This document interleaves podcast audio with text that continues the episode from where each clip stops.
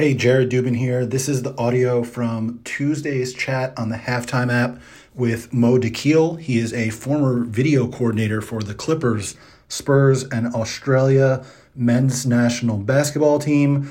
You can find his work at Bleacher Report. You can find it on the Athletic Podcast Network, the Nerder She Wrote podcast. You can find his uh, One Mo Thing videos on Twitter, and you can find his Twitch stream as well. Mo is super knowledgeable, obviously, about the inner workings of the NBA, X's and O's, and stuff like that.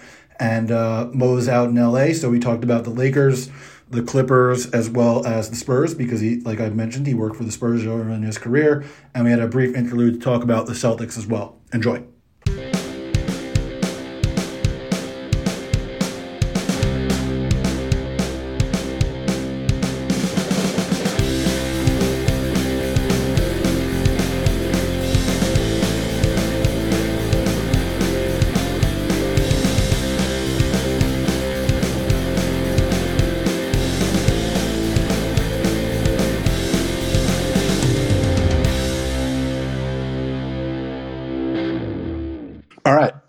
Thanks for doing this, man. Appreciate you hopping on. No, I'm happy to do it. I'm glad I didn't fuck up the date either. I have been screwing up dates. Uh, I think it's going on like 10, 11 years now. So I'm with you on that one. I've had a really weird run though, Jared. It's like I used to never do this, and then in the past month, like I almost missed a baby shower. Oof. Like fa- fa- found out like an hour and a half before the baby shower that there's a baby shower I'm supposed to go to. Um, messed up the times for another baby shower because everybody around me is having babies. Um, and then just from there, like random things I'm screwing up, like time wise. I'm like, what's what happened to me in the past month? Yeah. I mean, for me, once I started working from home full time, it was like every day is the same day. It doesn't really matter. And that's been going since like 2010, 2011 now. So it's been a while for me.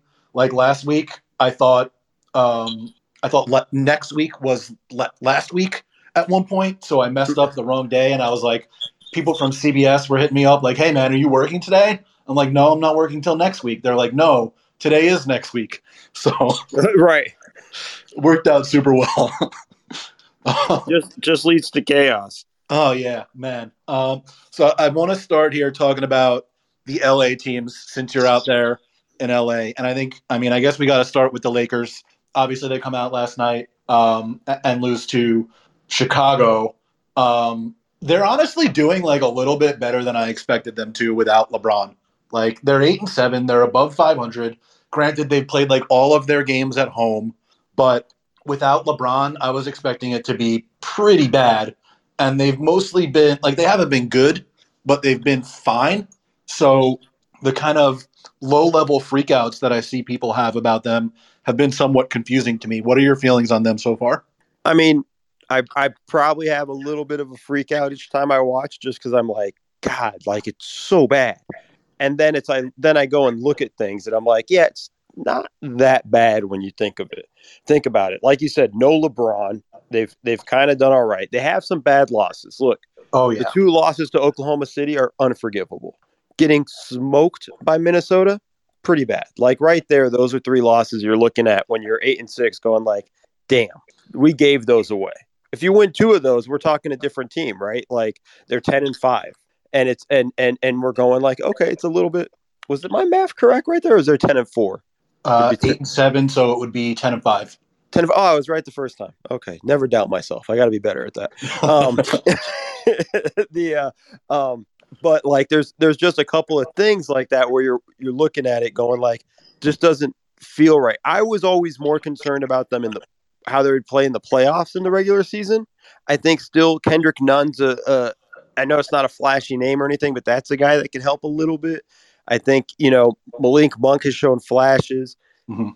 I'm not. I mean, they just got THT back, and and and I think that's going to be up and down for a little bit as well until he fully gets his sea legs under him. I'm not ready to panic yet. You know, I'm not at that point where we really need to freak out. I think this is going to be a team that's going to need the regular season to figure it out. Oh, for sure. And like when you watch them, it does look bad. Like everything looks terrible. And then like so their losses have been, for the most part, blowouts, with the exception of one of the Thunder games. And their wins, for the most part, have been close games. So they've got like a pretty strongly negative point differential. Like you'd expect them to be, you know, seven and eight, six and nine instead of the eight and seven that they are right now. Granted, like I find it tough to even want to watch them right now to begin with because what are like what am I learning when I watch a Laker game that's going to be useful for any point in the season? They don't have LeBron playing. Like it just it's like I went through the same thing with like the Sixers a couple weeks ago when Tobias was out and Embiid was out and obviously Simmons is still out. It's like why am I watching this team play? This is nothing like what we're going to see from them when they're playing games that matter. So, uh, like some of it with the Lakers for me is that, but also like all of these games count. And if you're a team that you know is hovering around 500, granted we would expect them to be better than that when LeBron plays, but if he misses a lot of time and you're losing games to Oklahoma City, that matters when you're talking about, you know, being the three, four, five seed as opposed to the seven, eight, nine seed and having to go back to the plan. Yeah, I mean that's the big part, right? Like that's the thing when it's we will look back at this if they're in the play-in game by a game or two, right? We will look at those losses in the early season. And that's why I always laugh at people who are like the regular season doesn't matter and things like that. I'm like, "No, no. You need to bank the wins early in November Mm-hmm. because that's going to make a difference April and March. Like that's where you're going to go like, hey, we have a good enough we're in a good enough position in the standings. We can start resting guys and get ready for the playoffs. Whereas before, it's like, I mean, the other way around. Then you're then you're scrambling, going like, we have to win every game because we blew two stupid games to OKC, where we're up by 19 and 27, I think, in the the, the first one. Like you're those come back to haunt you in ridiculous ways, and you, as somebody who's worked on staffs, you think about that too. Like that will keep you up at night in March if you're like, man, we're one game away from being in the play-in game. Like, and, and you'll go back in your head and go like, so many stupid losses. Oh yeah, I mean, look, this is what I was talking about with the Bulls when they started the season four and zero oh too. When like I was still somewhat skeptical, like, are the Bulls that good? They beat Detroit twice, New Orleans, and then Toronto without Siakam.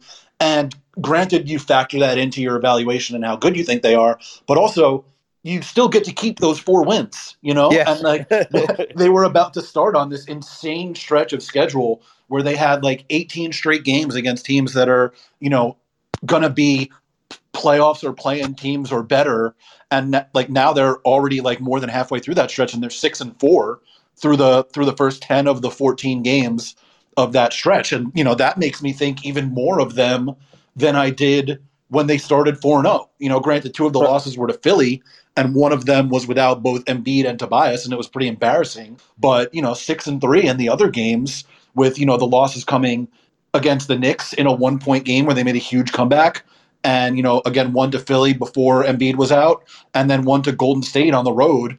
Like th- it's just a team that I think a lot more of now, even than I did when they started four zero. Oh. And when I was saying like it doesn't matter because you still get to keep the four wins. And like right. the Lakers have to keep those two losses to Oklahoma City. Yeah, and you know, it's I don't know about you, Jared. The funny thing is, I'm going to kind of take us a little bit off the Lakers to a degree, but NBA in general. Like, you know, we always talk about like you get a pretty good sense of the season after the first 20 to 30 games. Mm-hmm. I don't feel like that's going to be the case this year. Oh no, It's the same way as last year. Like, there's so many teams dealing with injuries, dealing with COVID, like a bunch of teams that made like you look at a team like the Lakers. Not only are they de- dealing with injuries, and you know they just got THT back, like you mentioned, also, so they got to work him in. But like they don't have their literal best player, and they made a ton of changes this offseason to begin. Right, and, and and I think this is going to be across the board. I think we're going to have this with the Bulls. I think part of the Bulls' run right now is DeMar DeRozan is playing at a career level. Oh yeah, is is this something that's going to stay all season? Like you know, like that's they they have to win these games with him dropping 36 37 points you know it's like okay is that a is that a real thing or is that um, something that he's just on a hell of a hot streak to start the season? It's just so many different variables throughout this year whereas like in years past i felt comfortable after like 25 games going like all right like some one or two things will change but this is pretty much what we got. This year i feel like this is going to be wild the whole way through Yeah, and I feel like it might be like that in the future. Like I feel like teams are just because of the last two years, I feel like they're going to get much more aggressive, like managing the season differently. Mm-hmm. Um, like we're seeing it in football this year. Granted, football they added a 17th game, but like one extra game doesn't make as much of a difference as people seem to think it does, and yet we're still seeing teams like hold their quarterbacks out of games that they would probably have played otherwise. Um, and that's happened like multiple times this year. I feel like you're going to see NBA teams too. Like, star guy has like a little bit of an injury, don't even risk it. Like, you know, like it just it doesn't make sense. But uh, on your DeRozan point, before we get back to the Lakers, uh, if Demar cools off, hopefully that will be offset by Vucevic like making a shot at some point yeah, this year. That's that's the other aspect of it. It's like yeah, and they're doing this with Vuce not really uh, being productive. So we'll we'll see how that looks. You know, once once he he's going to get back into form at some point. You would think like uh, uh, he can't be as bad as he was to start the year. Um, I, I want to talk a little bit about the Lakers in, in, a team construction sense. Yeah, like uh, most people have spent most of the season talking about Westbrook and whether or not that works with LeBron. And I think you know you mentioned earlier that you're more worried about them in the playoffs than in the regular season. And I think that the Westbrook move to me was a regular season move. It was a how can we survive when LeBron and or AD are on the bench, or if LeBron and or AD get hurt, we need someone else to sort of raise our floor and stack wins in the regular season. And to me, I've mentioned this a couple times on these previously. Like, if I have LeBron on my team, I don't want to be in the business of solving regular season problems. I only want to be solving playoff problems. Like, yep we're not going to be good enough to win if LeBron and AD aren't healthy anyway. So I might as well design my team as if they're going to be healthy and maximize for that scenario. And I think that the difference between getting Westbrook and doing something else probably comes down to that. But then I look at what they did after getting Westbrook and they just sort of stocked up on shooters of all different sizes. And it's like, yeah, that's what has worked for LeBron in the past. Like LeBron a center, and a whole bunch of shooters around them. And the center can be AD or it can be technically Russ if you want to do use him as the you know the screener and pick and roll action. But you know surrounding them with Malik Monk and Wayne Ellington and Horton Tucker and Carmelo and Avery Bradley and Bazemore and Kendrick Nunn, like I think that part made sense. It's more of the they got a floor raiser instead of another piece to fit for the playoffs. And then they went and signed a bunch of centers that they don't need because they shouldn't be playing that way. Yeah, the, the, the center position when they went and got DeAndre Jordan after getting Dwight Howard back, I, I was like, this makes no real sense to me. Um, and then he was getting minutes to start the season, and I'm like, okay, this is even weirder because yeah. uh, I, I wasn't ready for that. Also, but you know, like everything you said is exactly the way I felt about the Lakers offseason. I didn't like the Russ trade. I didn't like it. I, I was like, I'd rather have had Buddy Hield for you know what they were doing, and then um, then you look at it and you're like, once you saw the other pieces they added, you're like, okay, well that can work in one way, shape, or form. My bigger the, the, the big concern too was just where are they going to be defensively because those guys will have to hit shots consistently and regularly for this to work because they're just not going to be good defensively. Like I went through their, um, I did a Twitch stream today and I went through the all the threes the the Bulls made from last night, and they were all just bad defensive plays. Not guys, and and it's guys like you know Carmelo gets switched onto a guy like that's you know chicken dinner. It's it's over. Um, you know when you have those those guys, and I think that's the real concern about this team because a lot of the guys they brought in are not guys I trust defensively. Like Bradley's okay. I think he tends to be, get a bit overrated with where he's at as a, uh, a defender nowadays. Bazemore, I think's okay on wings, but he can't really guard point guards, and that's who's been lighting them up. Those two OKC games, Shai goes off. Mm-hmm. They get, you know, Morant almost steals a win at Staples Center, uh, and that one went to overtime, but he went off in that. It's it's the point guards that are going to become a problem for them to defend, and that's going to be the biggest issue for them during the season and in the uh, playoffs. Yeah, I mean, I think I agree with you. And Bazemore, by the way, can only really defend certain kinds of wings. Like you you put him on a big wing, it's not like he just like he's obviously pr- pretty well built, but his, his strength is like it's not where you think it is for a guy built like him, and he can get overpowered by some of the bigger wing scoring types. Like I wouldn't really want to have him on like DeRozan. You know, Right. Um, like it's just not a match physically. Um, there, there's other obviously big wing types that he can guard, but it's more the guys that are winning with. But like I could put him on Paul George or Tatum because they're not going to physically overpower him. It's not a great matchup, but it's a lot.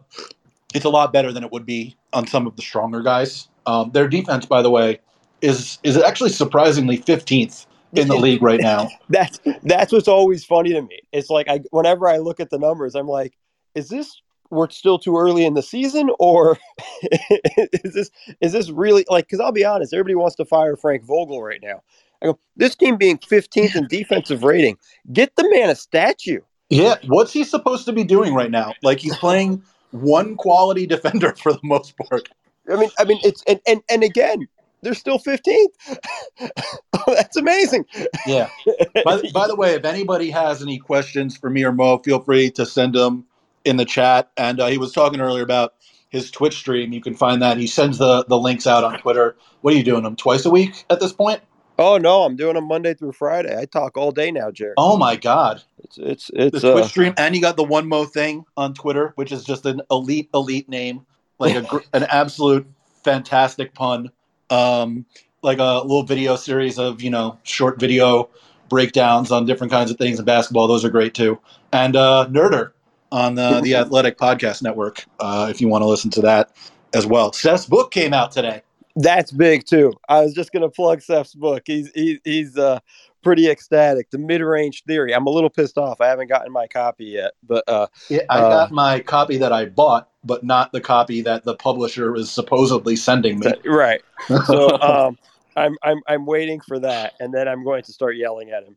Uh, things, but I'm very excited for him. It's a big uh big moment for him. I know when he was how stressed he was working on it throughout the, the Oh yeah, season mean, last he year. was he was stressed enough to send me multiple chapters and be like, "Does this make sense?" And I'm like, "You know more about this shit than I do, man. Like, if it makes sense to me, like, yeah, exactly. I don't know. Does it? yeah. like if it makes sense to you, then it's probably right. If it makes sense to me, then maybe some people can understand it. Like, right, right. um, no, but everybody go check out the mid range theory. I know you can order it on Amazon. It is out today. I am plugging it for Seth. Um, and uh, tr- triumphbooks.com as well. There we Um, Yeah. Um, so back back to the Lakers before we get to the before we gave Seth an ad, can we get? Are we getting paid from Seth for that? Are we? I mean, we should. We should at least. I mean, I gave him a review on Amazon too. I, I was like, this book is good. That's, that wasn't the whole review, but I said something to that effect. Cut the check, Seth. Let's go. Uh, I, I want to talk about THT. He's a, he's a guy who I feel like is simultaneously overrated and underrated at the same time. I, I don't know why I said simultaneously and at the same time in the same sense. Like I said, two You're things excited. that mean the same thing. Um, he's obviously played very well since coming back. He's, the two games scored, I think he scored 20 plus in both, or 28 and 17 in the two games. Obviously, he's not going to be, you know, the number two option offensively for the whole year when they get LeBron back. But it's like he's a guy where I think his shooting gets a little bit overrated. His defense maybe gets a little bit overrated, but he's also just a guy that is good on both ends of the court for the most part. Like he's not killing you on either end, and they don't have very many guys about whom you can say that. It's like Ellington is mostly a one-way player. Monk is mostly a one-way player. Westbrook's a one-way player. Bradley's a one-way player. Carmelo's a one-way player. Like he's their one guy on the wing that plays on both ends of the floor beside LeBron. So I feel like it's it's really important for them that he be good. Yeah, I mean, he's the most complete role player they have in terms of just a total basketball player. And, you know, that was, listen, that was the gamble they took when they were willing to let Caruso walk. That and mm. letting Caruso walk so they could sign other guys was was kind of the decision that went into it. So it was the gamble, right? Like, yo, you you better pay off, kid. Like this is we're we're we're betting on you. And, you know, two games, it's hardly even a sample size, but you know, there there are encouraging signs. He's shooting it all right. He's the his his defense is pretty good. He had a play against the Spurs in his first game back against the uh Dejounte Murray where he just kind of walled him up and and really kind of shut him down coming off the pick and roll. And I said, if he can do this consistently all year for the Lakers, he will help the defense so much. and that and and that's the guy you're you're looking at to to be able to defend those guards, and that's going to be critical for them, and they need him to do that. Whatever he gives you on offense is gravy to me, you know, because like I think the defensive end is where they need him the most, and and that's going to be the thing. But I love what you said when he's he is both overrated and underrated. Like it's Laker fans tend to go to overboard and go like this kid could be an all star type stuff, and it's like everybody pump your brakes. But he's also a pretty damn good basketball player. Yeah, it's like they have so many guys that are flashier names that get talked up in importance in terms of their role on the team. So I think in that sense he's underrated because like I think he's probably more important for them than Carmelo or Malik Monk. Like I, love Malik Monk. There may not be a more uh, fervent Malik Monk backer than me, but they're going to need two way play at that spot, and Malik is not going to give it to them. You know, THT at least has a chance to do that.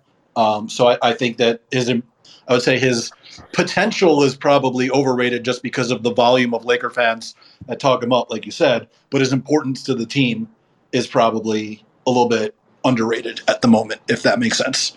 Um, yeah, what, no, what did you make of the Caruso thing, by the way? I'm sorry, what was that? What did you make of the Caruso thing, where like this report from yesterday, where you know he came out last week and he was like on JJ Redick's podcast, sort of like demurring about what the Lakers offered him, and then there was a report yesterday that like the Lakers hoped the fact that they were going to pay 17 extra million dollars in luxury tax would convince Caruso that they valued him more. And I'm just like, why would he care about that? Yeah, that's just the dumbest thought ever. And at the same time, I could see that being their thought because of Rob Pelinka, right? Like I could see that being the like, but that's how much we value you. We're willing to pay the tax. It's like, no, no, but you're not. The money's not coming to me, right? And these guys are willing to pay me. The real thing is, I just think the Lakers kind of not just undervalued him because that's an obvious thing, but I think they they miscalculated just how important he was to the team and I think that's the big thing, and the and and the more shocking thing I would say, because if you watch those games, you're like, yo, he's he's an important piece, especially to the defense. He plays extremely well with LeBron, like he he just fits, and I think they just sort of thought like.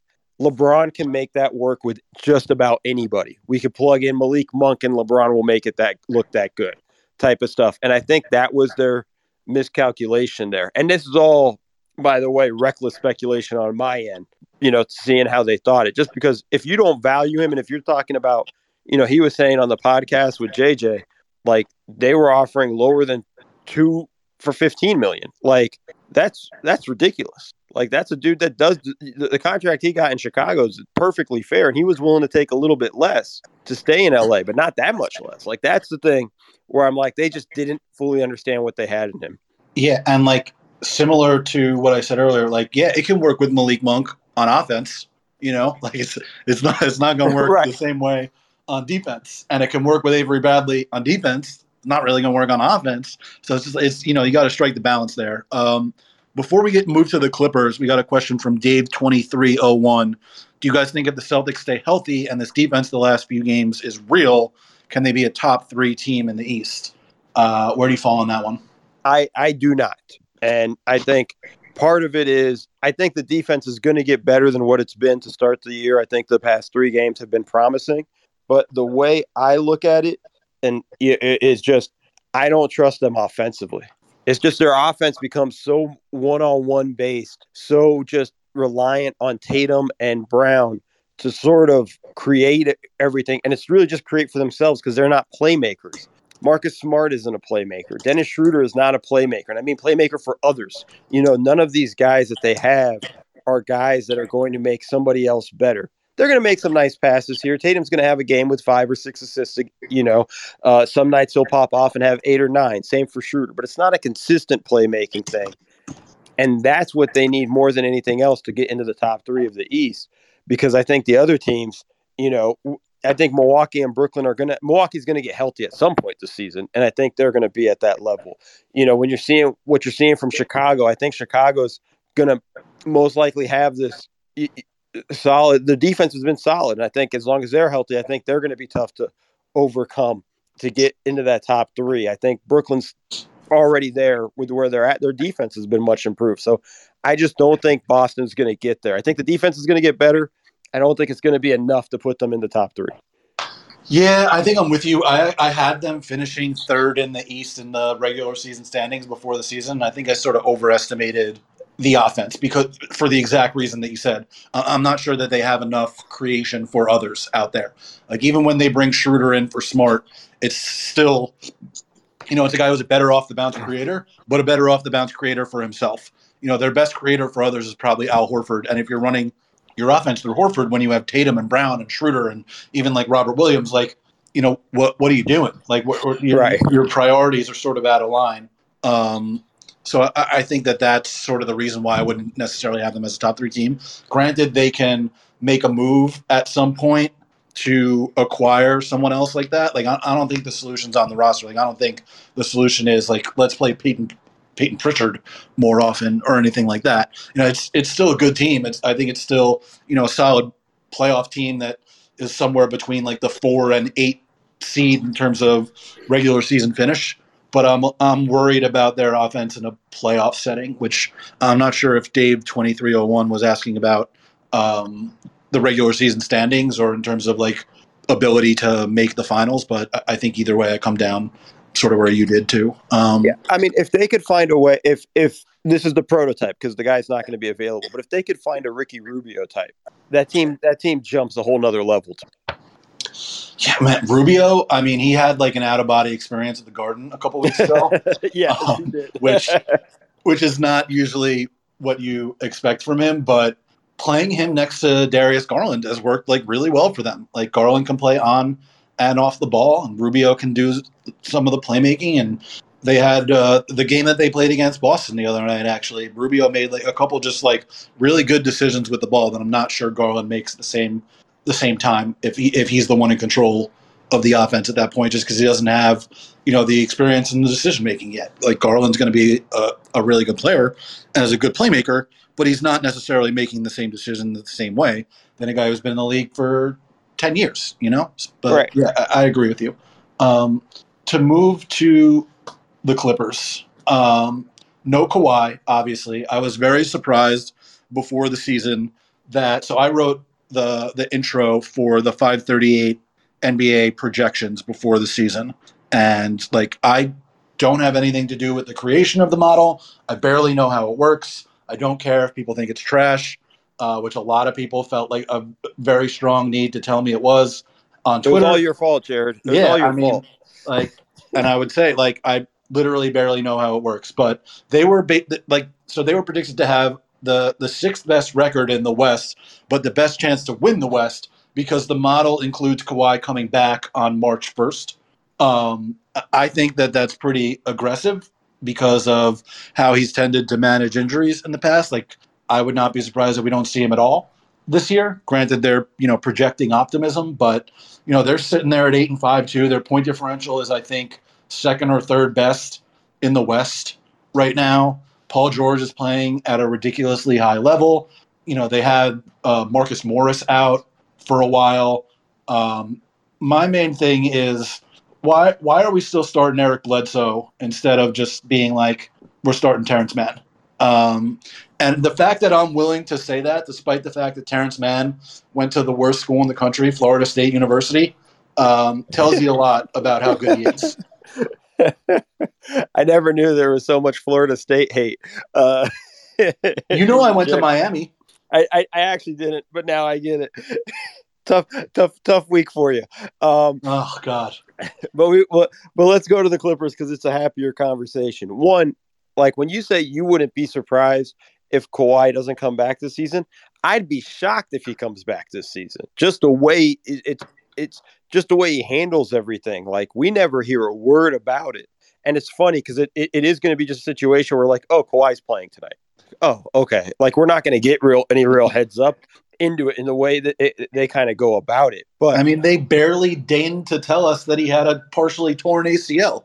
They right. were just like not going to tell anybody yeah, they were just going to keep it quiet. So, you know, um, so, so I'll be shocked if he comes back this season. I think that's also why he signed a long term contract. You know, uh, it was a four year deal, right? And, the extension. Yeah. Yeah. So it's like, I think he just kind of said, let me just, I'm not going to play this year. Let me lock this in and then go from there. Um, the, the thing about the Clippers who are on who are on a great roll after starting like one and three or one and four, I think is one Ty Lue's one of the best coaches in the NBA, and he's and he's one of the quickest to go. Hey, this isn't working. I'm going to change. I'm going to do something else. Now, that goes against your. We shouldn't be starting Eric Bledsoe. I think the reason why is, you know, they and I'm with you because I'm not a Bledsoe fan, but I think they know at some point they're going to need Bledsoe. And if they move him to the bench, and it's people hate it because it's because it's like, yo, this is about ego. I go, sometimes being a coach is about managing egos. If you move him to the bench, there's a good chance you might lose Bledsoe for the season mentally, you know, and him being less engaged and things like that. You need to keep him locked in. Terance Mann's going to continue to develop. He's going to continue to get minutes. He's had some games, you know, where he's played really well. I think that's their their focus. They understand that this year it's hey, if Kawhi's not coming back, this is kind of a gap. Yeah, I mean, for me, it's um, it's more about like it seems like Bledsoe is out there because they want like a co-lead ball handler with Jackson and George, and for me, I think I would just rather have the the more versatile defender out there at this point with the way their starting lineup is set up. Like you have Jackson, you have George. Um, when, when we can't drop him that way. What's that? Well, they just they they just can't afford to lose him mentally, right? Oh, and have no, him yeah. not like That's- not locked it's in. A, it's a good point. Yeah, it's it's something that I hadn't considered, and obviously Ty has a lot of experience dealing with all different kinds of egos from you know his various stops around the league. Um, so it, it makes sense that he would be a guy that would sort of stick to that sort of plan. He's also, by the way, very quick to something is working, and we're going to change it at a moment's notice anyway. Like, right, uh, that's true. But like when Mann was his best bench player against uh, Dallas in the first round last year, and then he played like six minutes in Game One against Utah, and I was like, Ty, what are you doing? Yeah, that was a weird. That you know, I always feel like Ty in the first two games of the uh, the a playoff series, he just goes back to what he originally starts with, Mhm. and then sees what, and, and, and, and then and then decides from there. I'm like, you know, you could just probably like win these series quicker, Yeah, and, and that's that's what he did in the, in the first round series too. Like right? they came No, out was- playing big against Dallas when he knew the way we're going to beat Dallas is by going small and stretching Porzingis out all over the court. They knew that. It was how they beat them last year or the year before. And then after two games, and you know, spurred on by Ibaka's injury, they after two games they sort of ditched the you know the big ball, and it's like, all right, well, you can't deal with us now. And that's you know that's the benefit of having both Morris and Batum, who can handle you know the the forward center minutes together. Um, one thing I've been really intrigued by, by the way, is without Morris, Isaiah Hartenstein is playing a bunch of minutes, and like Ibaka has only played, I think, a couple games, and obviously he's coming back from the long term injury. But like Hartenstein looks like he's just like pretty good. Like, and Oh. they're killing teams when he's on the court. He's really he moves really well for a guy his size, and he's a lefty, so I love it. Well, I'm a lefty, so I always approve. Me too. Um, there we go. So we're we're the all lefty club. Uh, the the thing about Isaiah too is like he kind of got a raw shake in his career because he started out, I think, in Houston, Mhm. um, or at least where I recognized him because I was doing a podcast with Kelly Iko from the Athletic uh, on on the Rockets, and you know, like he could play, but then they went to the they shifted to that total small ball lineup, Yep. basically made him irrelevant there.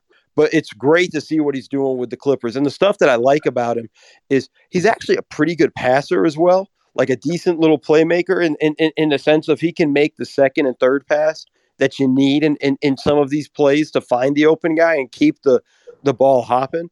Like he's been a solid, solid contributor for what they're doing. And this is a dude that was battling for a spot against Harry Giles. Like I thought Giles was going to end up winning that in the preseason. And, you know, fair enough. He just outplayed him and Ty loves what he brings to the table. And he's been a great substitution for them. When Zubac goes out, they bring him in because, you know, you said it like Ibaka's not ready yet. Ibaka hasn't played for a really long time. Like he's actually getting uh, some rehab play, uh, minutes in the G League, which I love that the Clippers are doing that and using their their G League team that way. But until then, like it's good having Hartenstein to come in and fill those minutes and know what he can do. So like during the course of the season, you know, for whatever reason, if it's like Ibaka gets the bulk of the minutes when he's healthy and ready to go, but he's in foul trouble, or Zubac gets in foul trouble, you know you can go to Hartenstein and get quality minutes out of him. They just have a bunch of different options at center. Like I wrote before the season about how the Nets had like basically like seven centers, and yeah. they were going to try to use them all in different ways. The the Clippers kind of have something like that too. You know, you can use Morris and Zubac and Hartenstein and Ibaka and like even Justice Winslow. Um, and, and, I guess technically, like you could use Batum even if you want to go even smaller. Like it's it's a lot of dudes, and that benefits you. But I do think like the best version of their team is they if they can get the Ibaka they thought they were getting. Like that was the whole reason they signed him was so they they could try to play small and big at the same time. That's like the benefit of having a player like Ibaka who can move around the perimeter and defend well in space and protect the rim and stretch the floor as a shooter and is like more willing to shoot from outside the paint than a guy like Zubac is, who's going to do most of his damage in the immediate area around the basket. Like that was the whole reason they decided instead of Montrezl Harrell, we're going to go get Ibaka like that's still to me the best version of this team, but you just don't know if you can get to that because he's been out for so long. You just don't know what he's physically going to look like. Yeah, and that's why Batum's been so great for them. And we got to give him some love, you know, just for what he's providing for this team, not just this season, but last season, because he's going to be that guy if they if they end up not getting those minutes from Ibaka the way they hope, it's going to have to be Batum you know, playing the four five, him and Morris in mm-hmm. those regards. But like Batum's just phenomenal. What he does defensively, hitting timely shots for them, everything he brings to the table for the Clippers is just like you you wouldn't have expected it when they first signed him. We all thought like, okay, but he didn't do anything in Charlotte. He doesn't have, you know, he's he, he's probably done. And even when he started out well, we're like, okay, but he'll fade. And sure enough, he's continued really for the past year and a half to the point where it's like, yo, I'm surprised he didn't get a bigger contract in the regular in the in the offseason. I know it was because he wanted to stay with the Clippers, but I would have thought somebody would have overpaid for him. Yeah, and it's the second straight year that he's filling in for Morris when he's out at the start of the year too, and just doing really well. Like last year when Morris came back, he was like, "Batum's playing well. I'm going to come off the bench." And then they switched it back at a certain point when Batum's shooting fell off a little bit, and then obviously in the playoffs they went, you know, to to starting both of them when uh in in the first round, and then again when Kawhi was out in the in the second round. But I think we sort of got a clue about Batum last year when he showed up and just looked like an actual different person than he did for the right. last couple years in Charlotte. Um, you know, dropped 10, 15 pounds and just looked like he was in better shape. And he was like, oh, I can care about basketball again. And uh, it turns out that uh, a guy who's like still in his physical prime, was he 31, 32 years old, something like that? Like, yeah. Yeah, he's, he's 32 now. I guess he'll be 33 in a couple weeks. But you know, turns out he can still play. And like, you know, one thing that's working much better for them this year than last year too is like Luke Kennard has not been terrible like he was for the significant majority of last season. And getting another guy that can be like a movement shooter, like they need their shooting really badly for their offense because the only guys that are creating that much off the dribble are PG and Reggie, and mostly, you know, much like the Boston guys for themselves. Last year they sustained their offense by having like one of the best three point shooting seasons in NBA history. They're not quite at that level this year, but having Kennard back to himself for the most part is really valuable for that. Oh, it's oh, huge. I mean, that's that's such a, a, a big game changer for them in that sense. You know, him he just looks so much more comfortable as well. Like watching him play. I got to I went to the game against Portland in the beginning of the year. So this was a while ago. But that was a game where honestly, like PG didn't even shoot it that well. And it was Kennard, Mann, and Hartenstein off the, the, the second unit that really won them that game. And Kennard went six to eight from three in that game. Like the, the, the Blazers had no answers for him. And he's just doing a great job running to open spots, creating the opportunities to find to, to create passing lanes for his guards to kick it out to him. And he was just drilling shots. And now, you know, as long as he can stay consistent with his shooting, and that's going to be the key right there. I mean, that's just such a, a lethal weapon for the Clippers to kind of unload because there's not, they don't have anybody on the roster that's like that. That's yeah, that kind of PG guy. is really the only other movement shooter on the team. Like guys like Morris and Batum are more standstill shooters. Mann is a standstill shooter. Bledsoe is a shooter, like in his mind, but not many other right, places.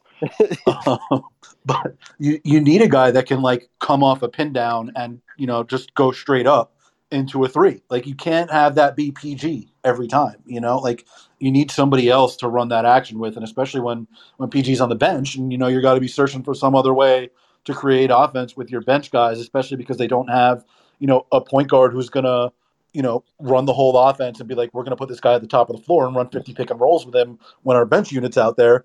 You need something else that you can go to all the time.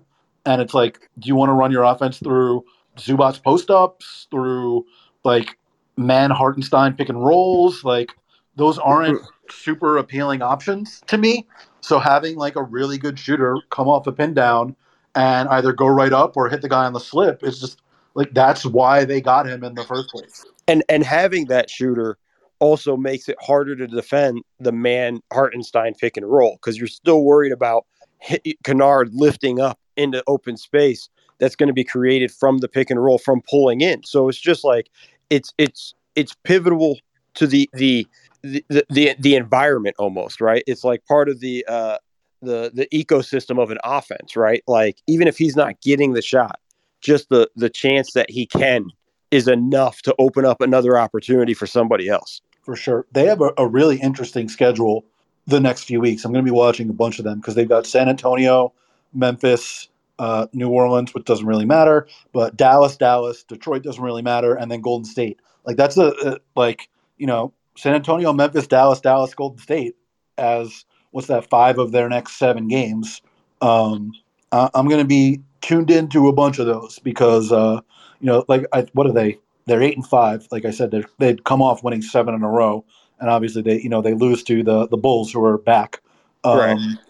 And uh, but the it's it's an important stretch, you know, like, and they definitely have to win like that New Orleans game and that Detroit game and another New Orleans game. Like all these games for these teams in like the middle of the pack in the West are just super important. Um, so, but so I, I want to talk to you about the Spurs. By the way, you saw you were a video coordinator with the Spurs at one point, if I'm remembering correctly. No. Yes. Yes. Yeah. Many years ago. Clippers, Spurs, and what uh, Australia, right? Yes. Man, my memory. Some days Nailed there. Nailed it. they have been struggling since Jakob Poeltl uh, got COVID and has been out for a few games now. Dejounte Murray seems like he's taken a step forward to be like the the pillar of the rebuild type that they've been looking for. But the other young guys, I'm not quite as sure about. Like Lonnie Walker started the first few games of the year, but has been coming off the bench, and his shot has really fallen off since he went to the bench. Keldon Johnson has been kind of inconsistent. Devin Vassell is is shooting well and defending well, but he's not much of a creator. Like, what are your thoughts on this team, like overall, and like what they need around Murray? I guess. Well, it's it's funny because I I kind of disagree a little bit with you on Murray. It's it's the the way I look at this team. I go like this team is just a whole bunch of role players waiting for the star right? Oh, well, yeah, I mean, I don't think he's like a superstar type. No, but... no, but but like a guy, like I don't even know if I'm San Antonio if I'm like I'm gonna build around Murray at this point. He's looked better. He's he's definitely improved as a player and things like that. But he's not a guy I feel like if the right trade came along and it was like we can get better, we just got to trade Murray. Like I wouldn't go like it. It would be a no brainer. Like okay, I'm good. Um, with that. The way I just the, they have a lot of guys that are all really nice that I just wish were on b- better teams um, that could help another team. Like, you know, just think about what Keldon Johnson could do for like the Lakers. Yeah. You know, they have like it, a bunch of third to sixth men. Basically. Yeah, exactly. That are good, that are good third to sixth men. Like you're looking at it going like, these guys are so good. Like they are literally just waiting for the one dude to take them over the top, you know? And I, I don't know. I don't think it's somebody on the roster. I don't know if, you know, I, I don't know where they're going to end up draft wise. Um, I know nothing about college basketball, so I have no idea if there's anybody coming in the pipeline that's so amazing. Um, but like you're in this situation with them where it's like they just have a, they have a lot of talent, and then there's going to be nights where they're just going to be frisky and fight you and be really difficult, and you know they're going to pull off some wins because of that because they are well coached with Pop. They are going to be disciplined for the most part for what they're doing but it's just it's a talent level they're just they're just a level below you know most of those teams. Yeah, I, I think that you know because we were talking about Seth's book earlier, we do have to mention that they're well coached, except when they're down by four with like 25 seconds left, and they go for a quick two every time. Dude, there's so many coaches that are doing that. That drives no, me nuts. But Seth in particular hates when the, when the, the Spurs do it. like drives yes. him nuts. Um, which is which is why I think Pop does it. probably. He, it's probably it's, he probably calls it run the part now. Yeah. Um, One of the interesting things with them too is like all of their young guys are like one two types, or I guess if you want to include Keldon Johnson, like two three types. They don't have a young foundational piece on the front line. Like Poeltl is like a solid ish, like borderline starter backup center. Like he's a good defender, but he's you know a non-entity for the most part on offense. And if you foul him, he's like less likely to make a shot than Ben Simmons is to tell the Sixers who his doctors are. Um, like so, and then the, you know they're rotating through like Doug McDermott and Thad, and like Thad Young's a good playmaker. He's not a difference maker for them in terms of what they're doing offensively. Like it's just they're missing the, that swing piece and like the three and four spots to sort of lock in what they're doing. It's like you know because none of Vassell or Walker or White or like Keldon is a little bit bigger than those guys, but not a ton. And then, you know, even there are other young guys like Primo is another guy who's like a combo guard that they just drafted. Like they brought in Keita Bates Diop, who plays on occasion. Like none of these guys are the type of big wing types that you need these days in to on both ends of the court, and they don't have that one guy. Yeah, I mean that's just that's just kind of where they're at right now as an organization, you know. And and the thing is, they're still going to win some games. you know, yeah, like, but I think especially when they get Poeltl back and their defense gets back online, like they really need for him to be out there for those purposes. Like hadn't is he's not back, right? They played the the Lakers the other night. No, th- yeah, I don't think he's back there. yet. Um, been dealing with COVID, and they're playing like uh, Eubanks and Thad as you know their their fives for the most part, and there's it's a very small team, and they want to force you know opponents to that big guy at the rim, and he does a really really good job of protecting the paint. So obviously, without him there, it's pretty difficult to play the style of defense that they want to play. And uh, when he gets back, you would imagine their defense will get a decent chunk better.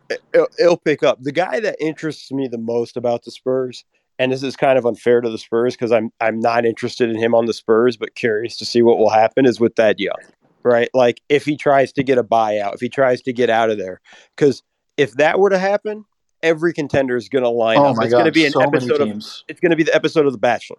Like they should actually do it. They should actually do. It should be broadcast, and it should be. They should do it like the the the Bachelor. All the uh, I don't fully know the Bachelor, so I'm going to botch how I. This is how I think the Bachelor goes, right?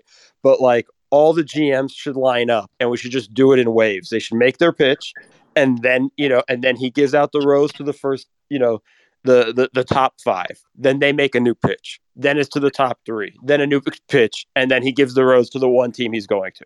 I'm I'd into it. That. I've I'm only wa- I've only watched one episode of The Bachelor. My old roommates that I lived with, like seven, eight years ago, they were watching the whole season, and they were like, "You got to watch The Bachelor with us." And I watched one episode, and I was like, "It did not go as well as they thought it would." But well, any, anybody listening, it, did did I come close? Is this would this be similar to what The Bachelor is? Does anybody in here watch The Bachelor? Because I mean, that sounds right to me. Like if that's not the way they do it, they should do it that way. I know they do something like where they go on dates. Like I wouldn't be opposed to watching Thad Young go on like dates with GMs to see if they can woo him uh, I don't have I don't have enough time, Jared, to spend on this. I need this in a one hour show. I would watch like a two week process, like you know, between the trade deadline and then the buyout deadline. There's like a two week window yeah. where they all have to convince him to, to join their teams. Like, yeah, that that was what confused me. That was like there was a lot of we were talking about obviously DeRozan earlier. The the thing that I objected to was putting Thad Young in the first round pick in the trade.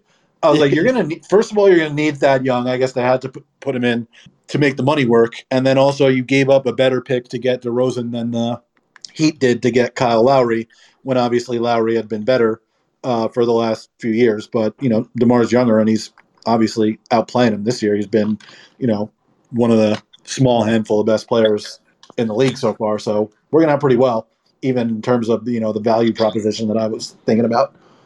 Yeah, no, I mean it's it was a it's still a wild trade like that they, they gave that up. I understand it for the Bulls just because everything when you look at the way the team performs now, like you know we we could kind of look at it and go like, yeah, that was a lot. But if you're the Bulls, you're going like, look where we're at right now, and look where we've been at the past few years. We're happy. you know, it's it's it's along the times like when I don't win on the sneakers app, so I have to go on Go and buy the Jordans because I really wanted them I go, yes, I had to spend a little bit more, but now I'm happy when they arrive. So it's it's it's just the way it works sometimes in the league, you know. And I think we harp sometimes too much on the price, a, a, a, a little bit more than we should. And and yes, like Thad Young would have helped them, but they needed to include him in the trade. Yes, I'm sure they would have loved to have kept the pick, especially after sending picks to get Vucevic, you know, uh, from Orlando. Like it's it's just a tough thing where it's like that was just the cost we had to do, and it's paying off because the dude's having a career year right now. Yeah, and I mean, I was pretty high on it from an offensive standpoint, and that hasn't even been the better side of the floor for them so far. Right, that's the right. amazing thing. Billy, I, I, think Billy Donovan sort of needs his props. You know, like I owe him an apology. This is hard for me. I don't like to apologize to people. Um, I owe him an apology because I never liked him as a coach in Oklahoma City. I thought his offense was very mundane and and and never really creative and all of that stuff. I didn't think he'd be uh, a, a great coach or anything like that, but he's killing it in Chicago. I just I got to tip my hat to him. He, he's been awesome. Yeah, I mean, I think we've seen over the years that the OKC offense wasn't necessarily Scott Brooks or Billy Donovan's offense, yeah. but yeah. for the most part, Russ and or KD's offense. So I'm not sure how much we can judge anybody that coached there on what what their quote unquote system was. You know. No, no, for sure. And I think that was the the uh, the for me it was just like, but that was my point though. If you're bringing in a new coach, he has to be strong enough to control and change the the offensive system. And I and if he's not, then why why were you switching from Scott Brooks to Billy Donovan? Because there wasn't much of a change in OKC at that point. Yeah, I mean, I think they did it because of the article I wrote at Grantland back in the day. I'm just going to tell myself that. Um, uh, although, I, I, always do feel like you have that power. I wake up every morning and, and, and just make sure that you haven't written a slam piece on me yet. Yeah, no, I mean, it, it wasn't really even a slam piece. I was just like, it seems like this Scott Brooks thing has sort of run its course. And I said that they should hire Stan so he could turn Ibaka into like his new Dwight Howard. Uh, Stan was not happy with me about that. Uh, and because uh, I, I saw him at Sloan a few months later and he was like, don't do that. Um, and, and I saw Scott a couple years later too, and he explained some of the stuff to me about like staggering lineups and whatnot. And he was like, "Yeah, those guys have played the whole first quarter, like their whole careers. What are they going to change that? It's like they're creatures of habit. They don't want to do that." And it took a long time to convince any any of those guys to do that. That's why I when I wrote something last year about the Mavs, I was like super surprised that in the middle of the season they just flipped the rest patterns for Doncic and Porzingis because Porzingis right. was like, I'm much more comfortable playing longer stints, and Luka was like, sure, fine, let's do it. I mean, look at it with what Kerr's doing with Curry's minutes now. Yeah, you know, and it's that's been a massive change, and that's Steph Curry. Like you know, like, and he even said like it is harder. Like I, I like he wants to play a little longer to get more of a rhythm. Has I mean, as we've seen in some of these games, hasn't really made a difference. He's still freaking good, um, but like that is part of the the the process and the equation of it. Like people don't understand. Like I just wrote a piece on Bleacher Report about all 30 coaches and critique them and things like that and stuff I didn't like and stuff. The one thing is people don't understand it's hard to coach in the NBA. Like And that's just even if you're just evaluating on the stuff that we see in games. You like uh, that's the thing. Nobody knows what's going on behind the scenes. And nobody knows the small things of like no no these two guys hate each other. I can't play them together because then it just turns into a pissing contest on the court between the two of them. Like, no, I got to make sure this. It's it's all of the small details that they know that we don't, you know, and and and things like that. Like, so sometimes when there are things that don't make sense, it's like sometimes I just chalk it up to going like they know something I don't know. Yeah, and and I think also like one of the things that I think probably motivated this thing with with Steph and, and Kerr right now is that it's a different Warriors team than it was in the past. And attaching Steph and Draymond isn't as important, or not necessarily isn't as important, but isn't as feasible now as it was then. You don't have somebody that can anchor the second units like Clay or Clay and KD. You know, Right. like Jordan Poole is not anchoring your second unit for you. I really like Jordan Poole. I think he's going to be a good player. He's not anchoring the second unit. And so having at least one of those two guys out there at pretty much all times just makes much more sense now than it did before when you could say like we have enough talent to the point where it doesn't matter because we have, you know, KD and Clay and Iguodala and Sean Livingston all co- coming and playing with the bench unit. So we can have Steph and Draymond attached at all costs and they can play the whole first and third quarter every night and the second half of the second and fourth quarter every night because we don't need to worry about those first six minutes of those other two quarters because we got KD and Clay out there. That's not the case anymore. And being able and willing to adjust both from a coaching standpoint and and especially from a player standpoint, when you've had a routine for so like I wrote years and years ago at this point about like pregame warmups and what different players do during pregame warmups. Some guys told me they hadn't changed their routine since their rookie year. And it's like that's how much of creatures of habit a lot of players are. To get them to to get especially a superstar to change his rest pattern was he now 13 14 years into his career or something Yeah. along those lines? Like that's that's pretty big especially because he's been playing that same rest pattern since Kerr got there basically. What's uh, going back to 2014 15 so that's 8 9 years. Like that's a big thing and it's really impressive to me that they were willing to do that Yeah, and that's and that and I'll be very interested to see what happens when Clay comes back and how that changes the rotations because Clay's not going to be ready at least the first month or two that he's back to anchor a second lineup either. no You know, like th- that's going to be the important thing. So I'll be fascinated to see how Kerr manages that stuff. And I think, you know, as as great as the Warriors look now, I also think I won't be surprised to see a dip when Clay comes back because it's going to take a while to get him up to speed. Yeah, that was one of the things that, that came out in the uh, the 538 predictions too, where the um, the model now considers Clay a negative player because it has a heavy penalty for Achilles injuries and it has a really heavy penalty for multiple long term injuries. So it has him as being worth like negative 0.2 points per 100 possessions or something like that, which I mean, I think it's probably on the aggressive side in terms of going negative on him. I think he'll still be a positive, but obviously it's like it's going to take him some time to get up to speed. It's going to take him some time to get back to being Clay that we're used to if he ever is able to get back there. Like KD is the exception. Nobody else that's come back from an Achilles has looked like that. Nobody. And from an Achilles and an ACL, especially, nobody has done that. The only two guys that have come back from that that I can remember are like John Wall and Boogie Cousins, and neither of them look like remotely the same player. Yeah, You know? I would, I would, I would put back in quotes too when it when it when we come to that with those guys because that's the other thing is like when people compare it to KD last year, I go, KD looked great on the court, and that was that was an anomaly, but he also wasn't on the court a lot, Yep. you know, and that's that kind of happens with Achilles because your body basically has to readjust itself and, and learn how to do all the movements again. And you know, there's a little more weight on your. This is going to get super nerdy. A little more stress on your right hamstring because you're, it was his left Achilles, right? Uh, I think so. I mean, either way, I know all about this. I tore my knee twice. I tore my opposite hip. Then I, during the rehab for that hip, I tore the other hip.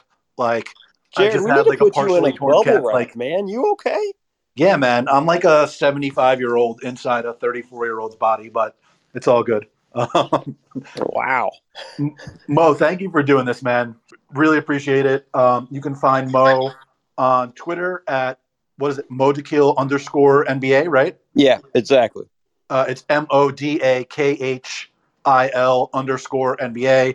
You can find the Twitch streams. He has the link in his Twitter profile. You can find the One Mo Thing videos that he does uh, on Twitter as well. Find uh, the writing at Bleacher Report. Find the podcasts at the Athletic Podcast Network. Uh, once again, thank you for doing this, man. I appreciate you. Oh no, thank you for having me, man. It was a good time. No doubt. Uh, we'll be back Thursday, I believe. Had a guest fall through. So trying to work on another one, and hopefully we'll be able to get that lined up. Same time, Thursday, 5 to 6 p.m. Eastern. Have a good one.